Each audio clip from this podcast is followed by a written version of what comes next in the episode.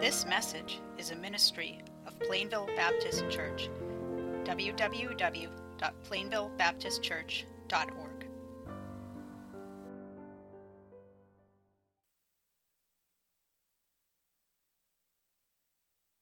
If you would just please join me in prayer. Heavenly Father, Lord God, we just thank you for this beautiful day that you've given us, Lord. Lord, I thank you that you are in control of everything. Lord, I thank you for your word that we can live off of and, and feed our soul, Lord God. And I pray that you be with Pastor Dave as he speaks this morning. Lord, allow us just to get rid of all the different distractions and thoughts in our hearts and minds, Lord, so that we can focus on you. Lord, you deserve everything that we have and everything that we give you. Lord, we just pray that you just bless us this morning, teach us what you want us to hear. In your most precious name we pray. Amen.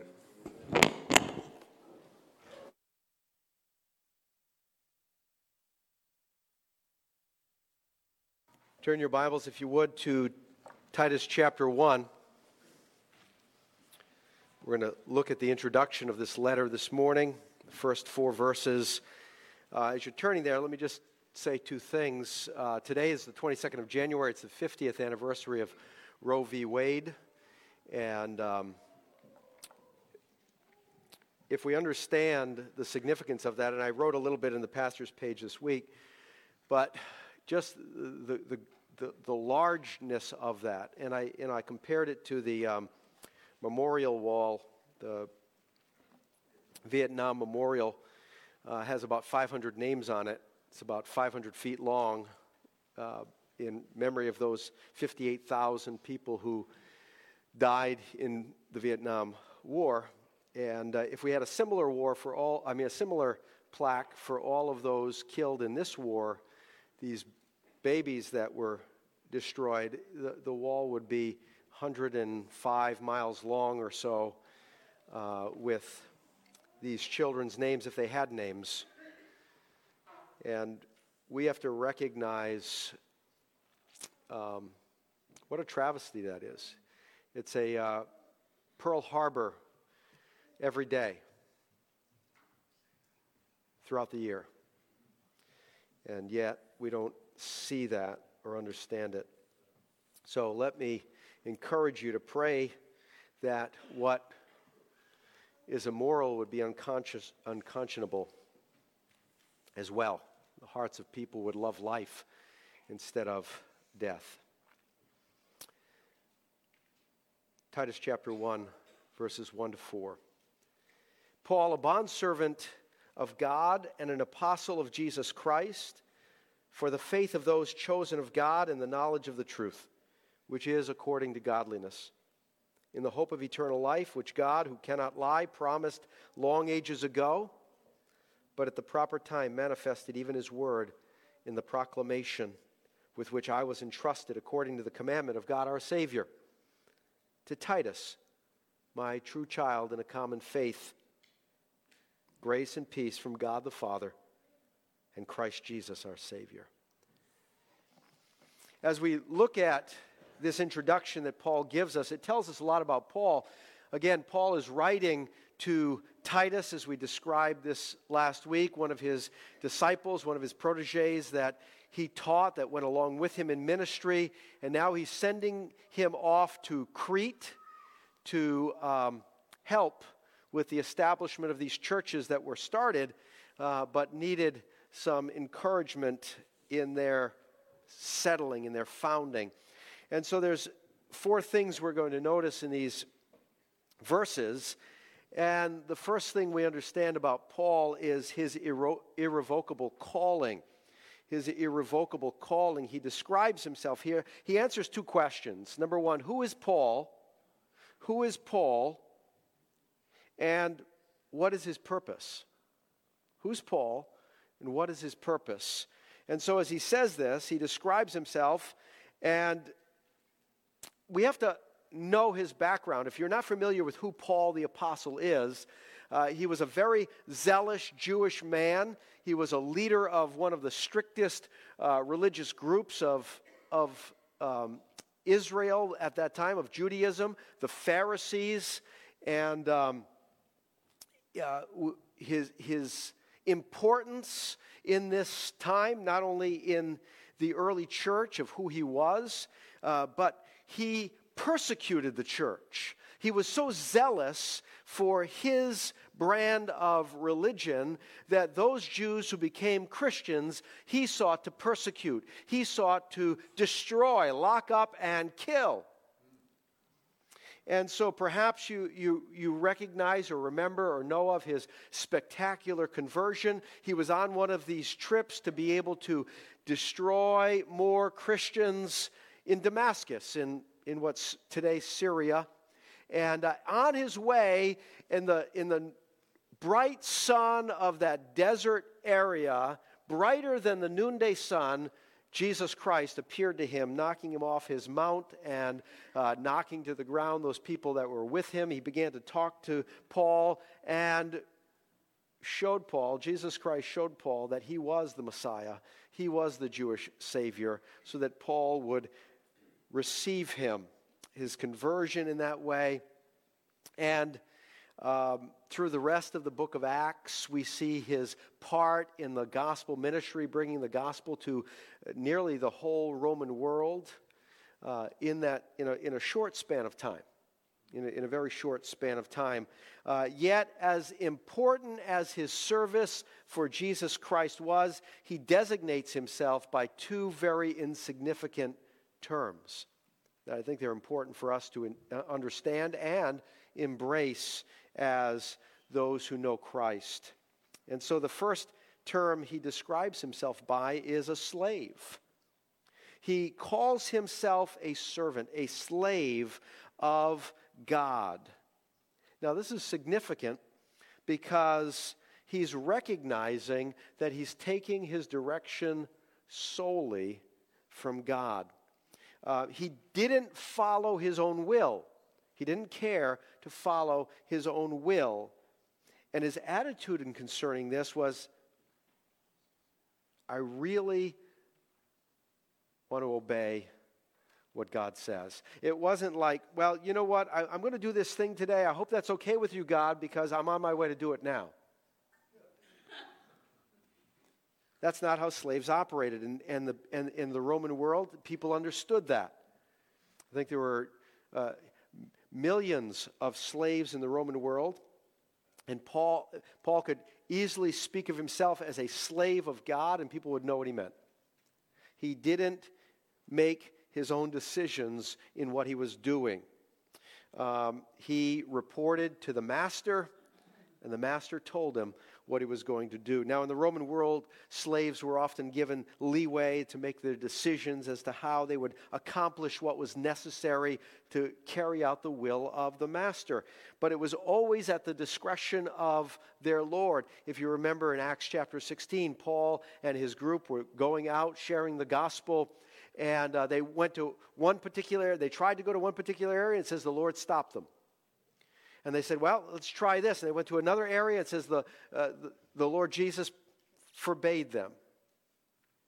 And that very night, Paul had, had a vision of this man from Macedonia who said, Come and help us. Or there was probably on their mind, Why can't we go here, Lord? Why can't we go there? And God showed him, Because I want you to go over here. And because of that, because he was obedient to the Lord, because if he wanted to follow his will, the gospel came into Europe. The gospel was brought into Europe. And so Paul called himself God's slave. He was under God's direction, what God had wanted him to do. Secondly, he acknowledges that he was sent. He was not only a slave, but he was sent. He calls himself an apostle. In the technical sense, Jesus uses the word apostle to designate those 12 individuals he called and set aside and sent out to witness of his resurrection. But the word was also uh, used in a non official sense. There were other non official apostles besides those 12 who would be one day ruling on 12 thrones, judging the 12 tribes of Israel.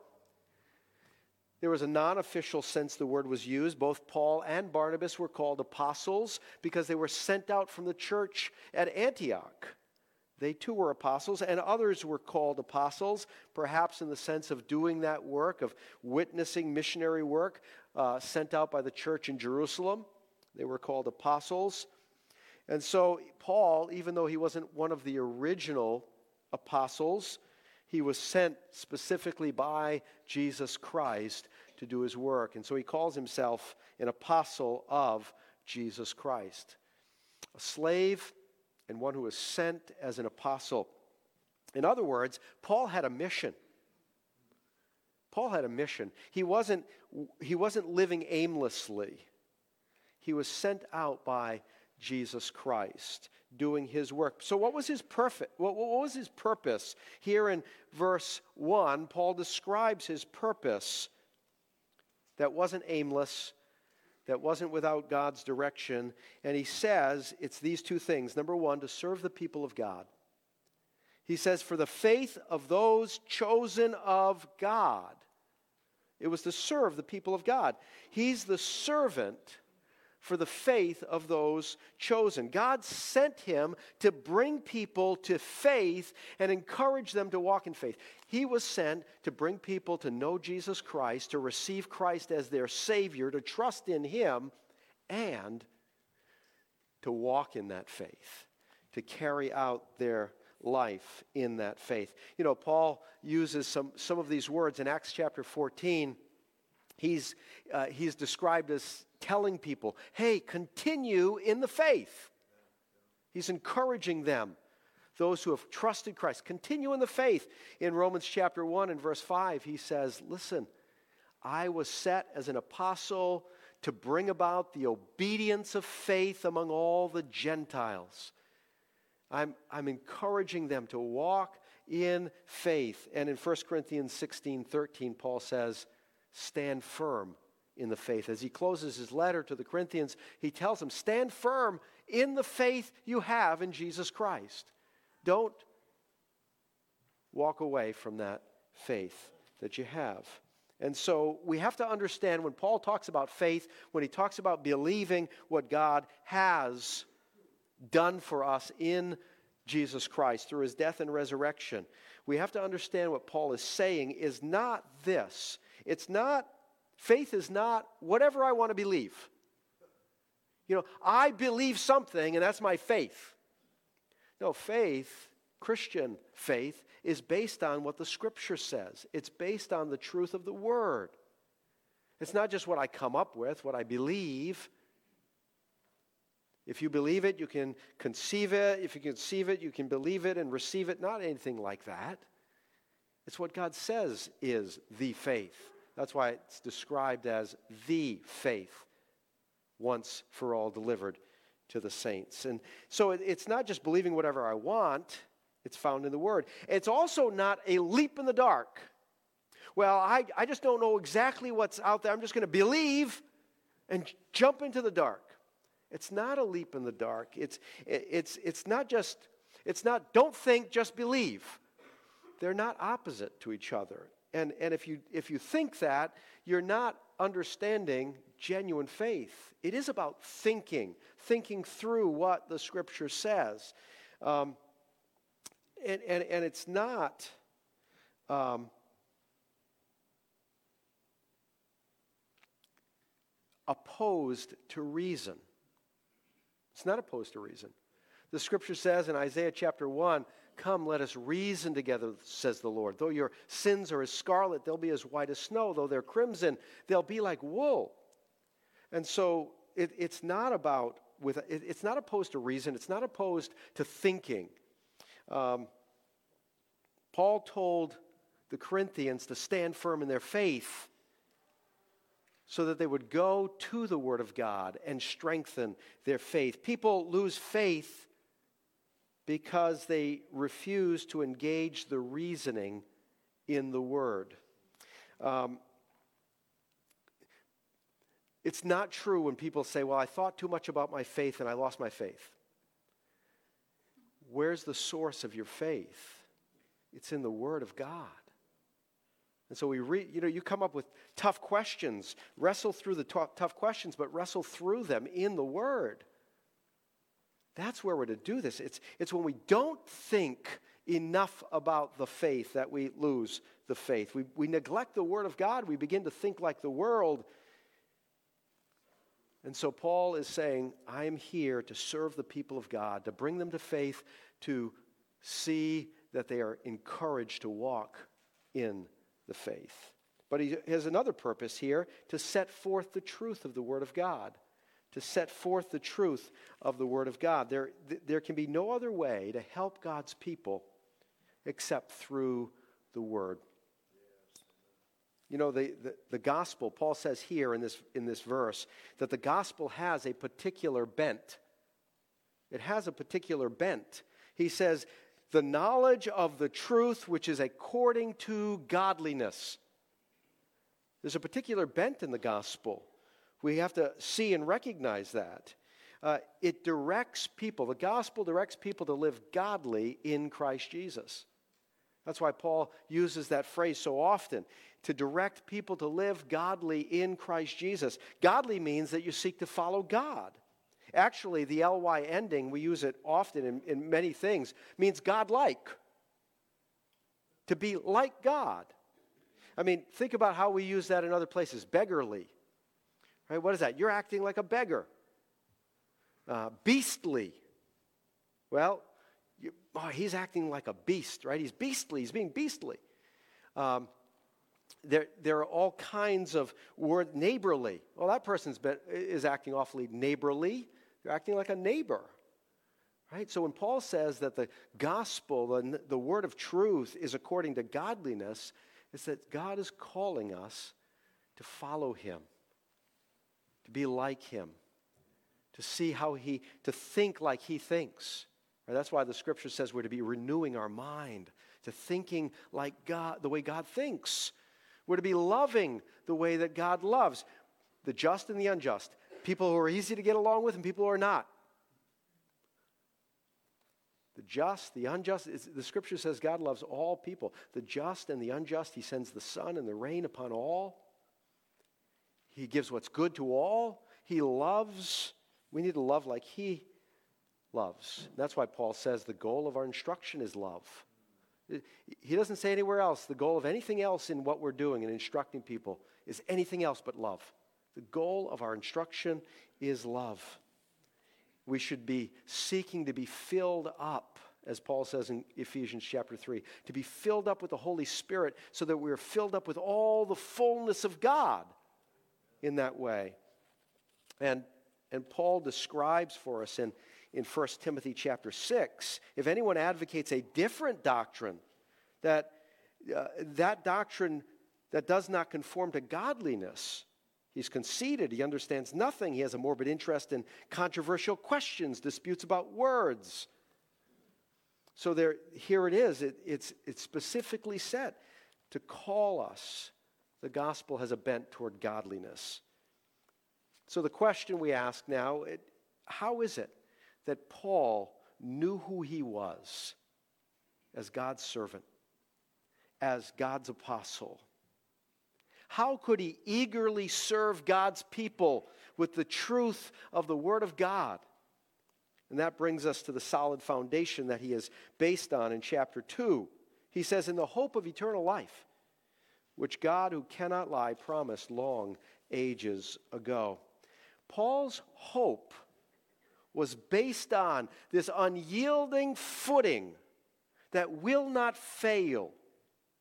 He has a solid foundation in, in which he is resting, on which he is resting.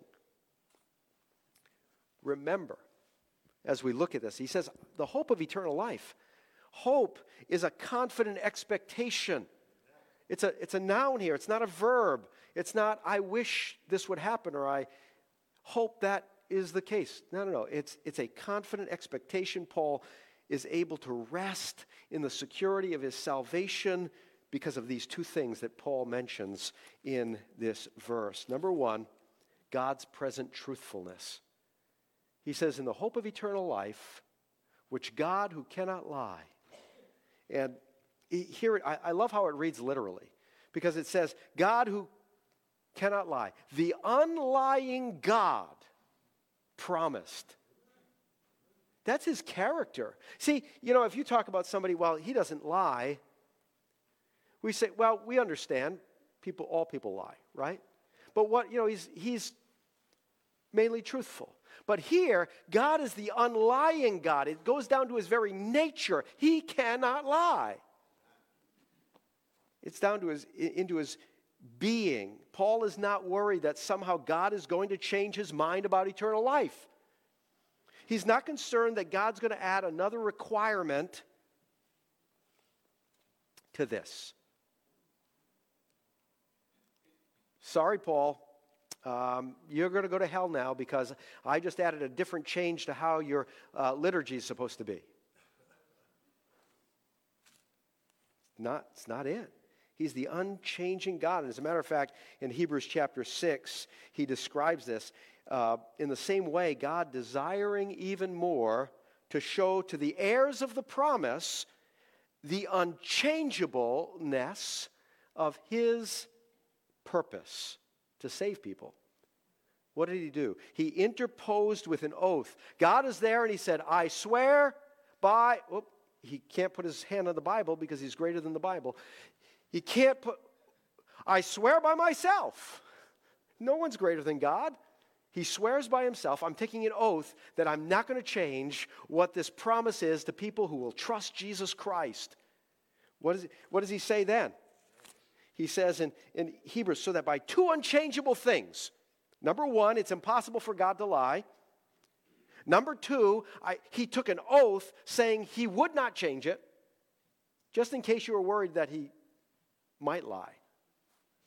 He didn't have to do that and take an oath. He's already the unlying God, but he took an oath to say, I'm not going to change this. What? So that we who have taken refuge in Jesus would have strong encouragement to take hold of the eternal hope, to, to take hold of the hope set before us. This hope we have is an anchor of the soul.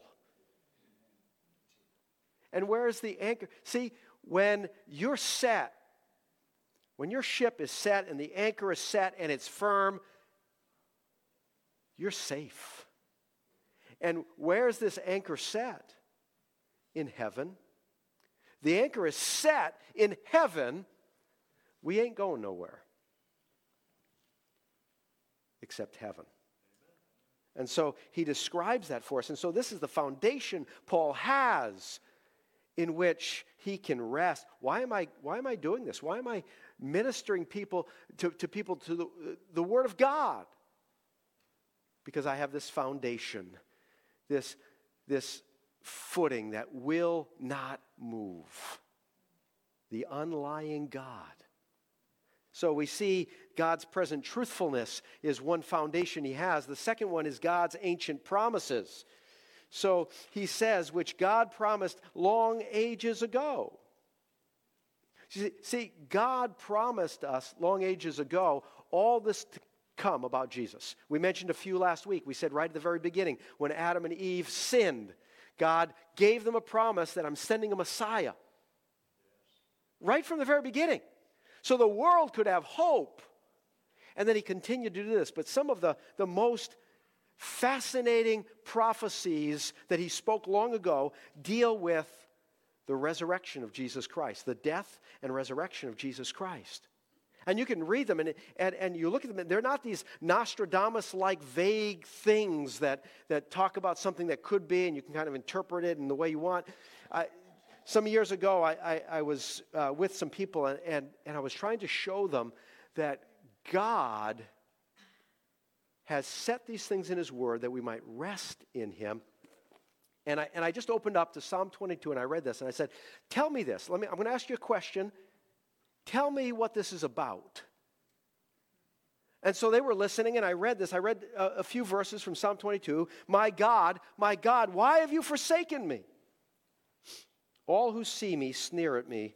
They separate with the lip, they wag their heads, saying, Commit yourself to the Lord. Let him deliver him. Let him rescue him because he delights in him. For dogs have surrounded me, a band of evildoers has encompassed me. They pierced my hands and my feet. I can count all my bones. They look, they stare at me. They divide my garments among them, and for my clothing they cast lots. And I said, Well, what was that about? Well, I said, Well, that, was about Jesus. I, what about Jesus? Well, it, it talked about his crucifixion.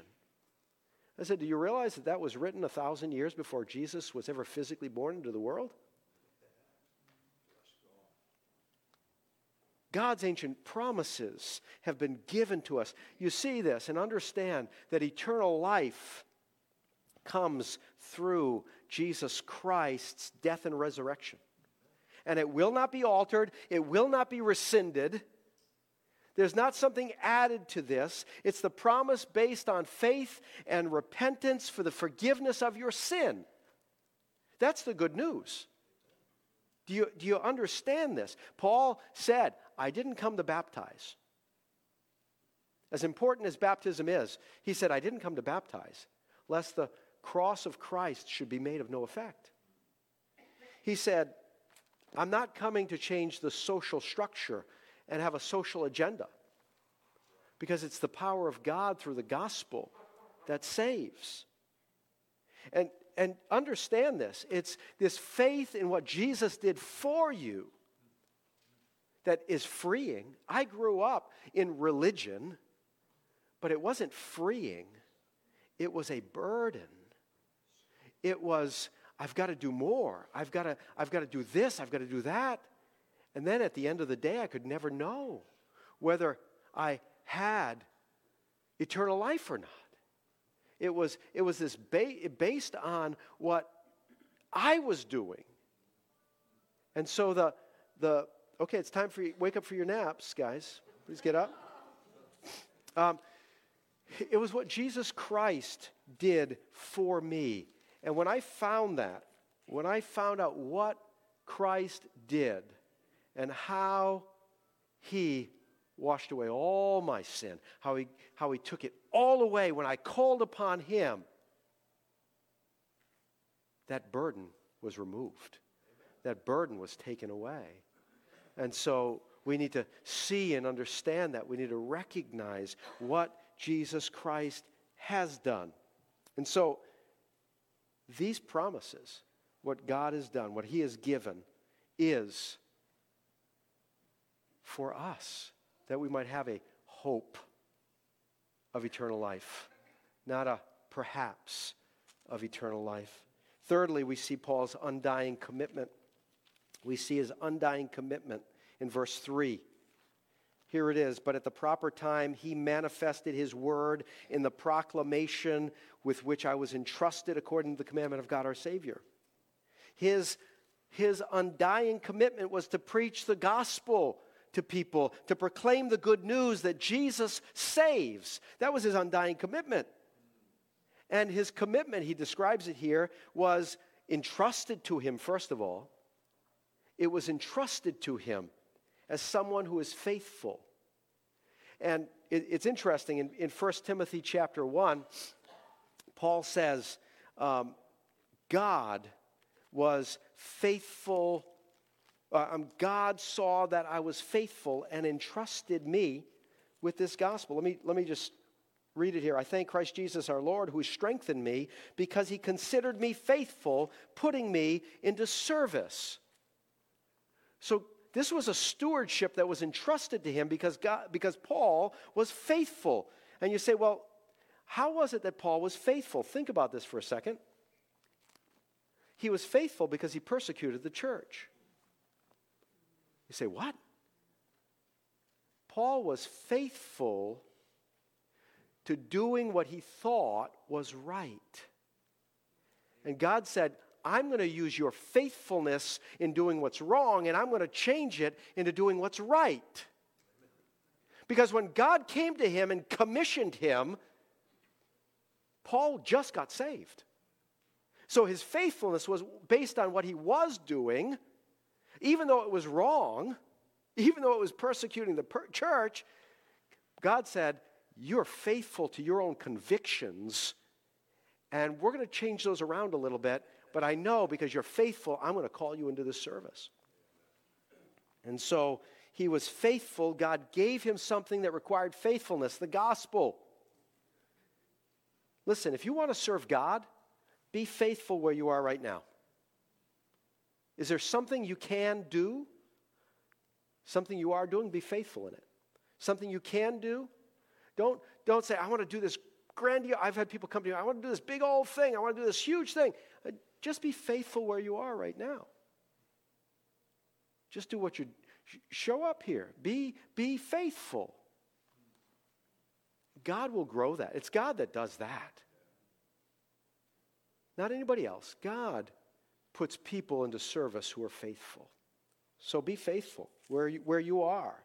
And think about Paul's words in Galatians chapter 1 that describe his faithfulness. In chapter, Galatians 1, he says, Listen, if I or an angel from heaven begin to preach another gospel, then what's already been preached, let them be accursed.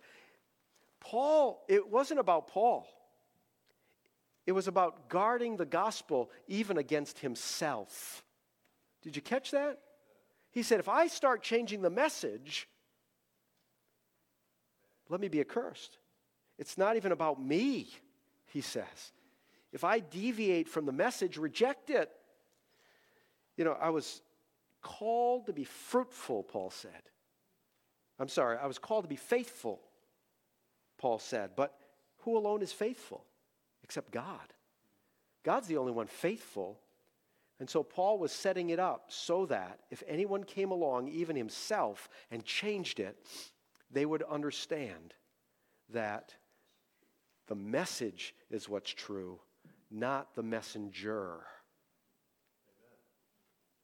Paul even had to rebuke Peter at one point because he wasn't being truthful. He wasn't being upright, straight with the, with the gospel. Paul rebuked Peter because he needed to be. And so we see that. And then lastly, this, this morning, we see Paul's fatherly concern. Paul's fatherly concern. Paul addresses with Titus in a fatherly manner. He says in verse 4 to Titus, my true child in a common faith. Titus, I'm starting off this letter and what does he call him? My true child in a common faith. Titus has important work to do.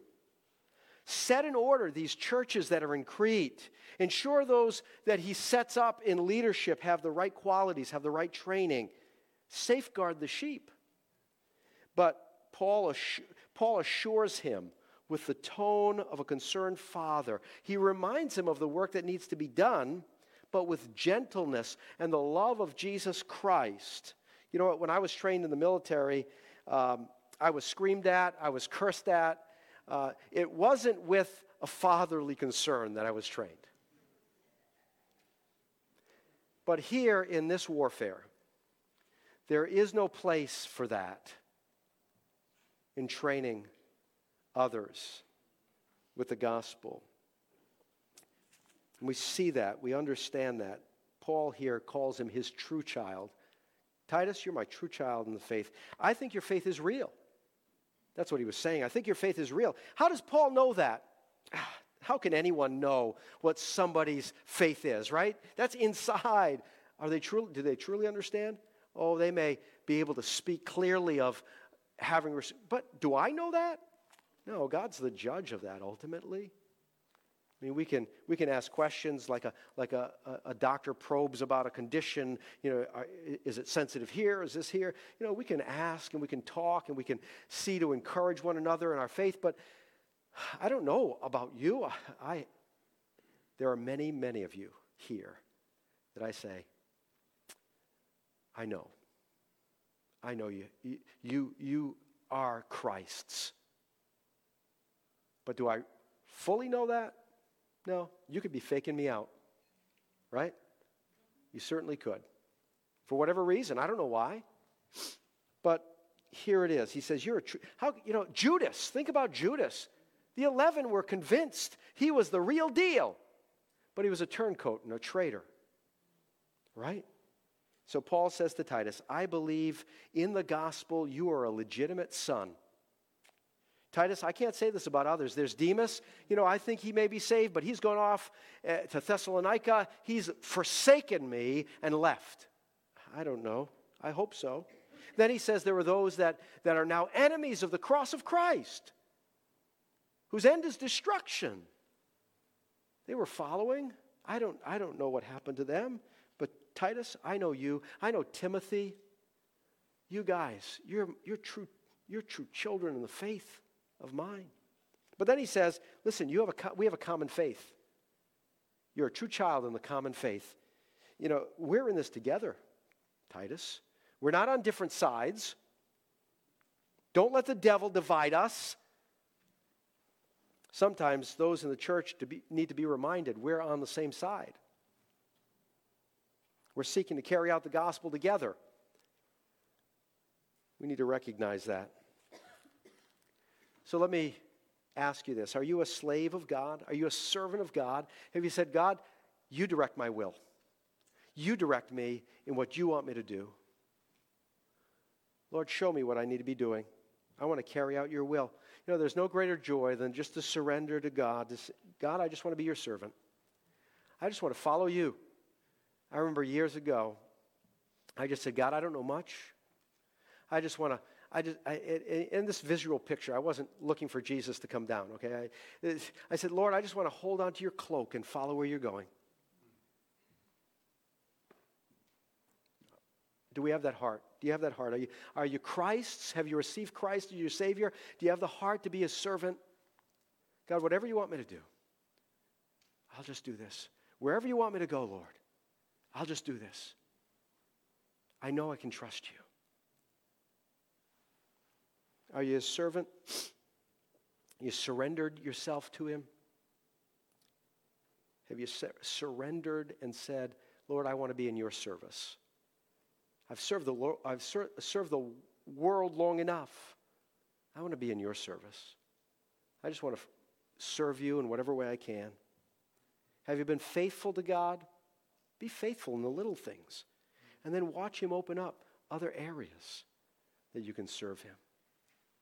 But maybe you're here this morning and you don't know Christ. You've never received Christ as your Savior. There's never been a time when you put your faith in Jesus Christ to wash away your sin. You've never turned to Him and said, Lord, I need your salvation. I need you to save me. And maybe hearing this this morning as I, as I spoke about the gospel, that it's Jesus Christ's death and resurrection paying for your sin, and that if you call upon Him, He'll save you. Maybe you never heard that before. Maybe you thought you can get to heaven by just doing good things you never understood that it was Jesus and Jesus alone that saves. Maybe you're here today and you need to receive him as your Savior. As we close the service this morning, maybe you need to say, you know what? I'm going to come forward. You come. You need to be saved, you come. There'll be someone here to pray with you, to lay out for you the gospel, to show you that you can be born again today. You can have eternal life as a gift by his grace that's in Jesus Christ. Let's pray together. Father, we thank you for this day. We thank you, Lord, as we see a little glimpse of the heart of the Apostle Paul, who he is. Lord, though he was a great man, he was humble. He was only your servant, he was only your sent one. And so, God, may we have hearts like that humble, ready to listen and hear you. Father, if there's someone who's just not surrendered to say, I want to just honor you, I want to do everything you, you tell me to do, Lord, might they just say, Lord, today, I've surrendered. Maybe they've already surrendered in their heart. They've already said, Lord, that's what I want to be. I want to be that person. Maybe, Lord, there's someone here who needs you as their Savior. Lord, may you work in their hearts. Lord, may they come forward and say, I need to be saved. I need to be saved. Lord, might you assure them that they can be saved today. Father, I pray in Jesus' name, amen. Please stand. We're going to sing 185 when I survey the wondrous cross.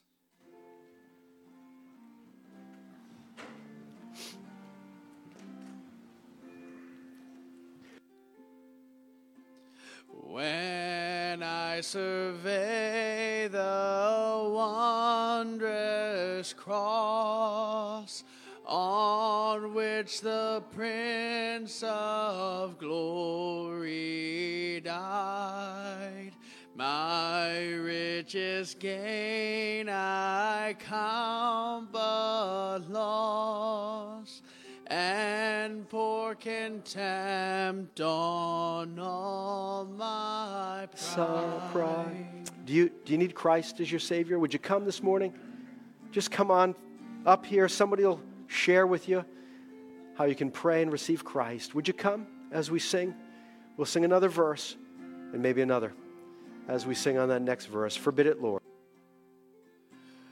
Forbid it, Lord, that I should boast, save in the death of Christ my God.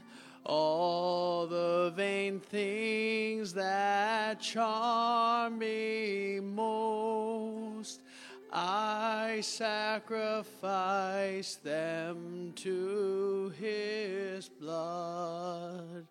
See from his head, his hands, his feet, sorrow and love flow mingled down. Did e'er such love and sorrow meet? O thorns compose so rich a crown. Let's pray together. Heavenly Father, we thank you for this day, for your mercies to us. Thank you for this opportunity to look into your word. May you work in our hearts through it, O God. Faith comes by hearing, hearing by your word. Lord, may your spirit work in such a way as to make it clear to us. Father, we thank you for this and we ask it in Jesus' name. Amen. You're dismissed.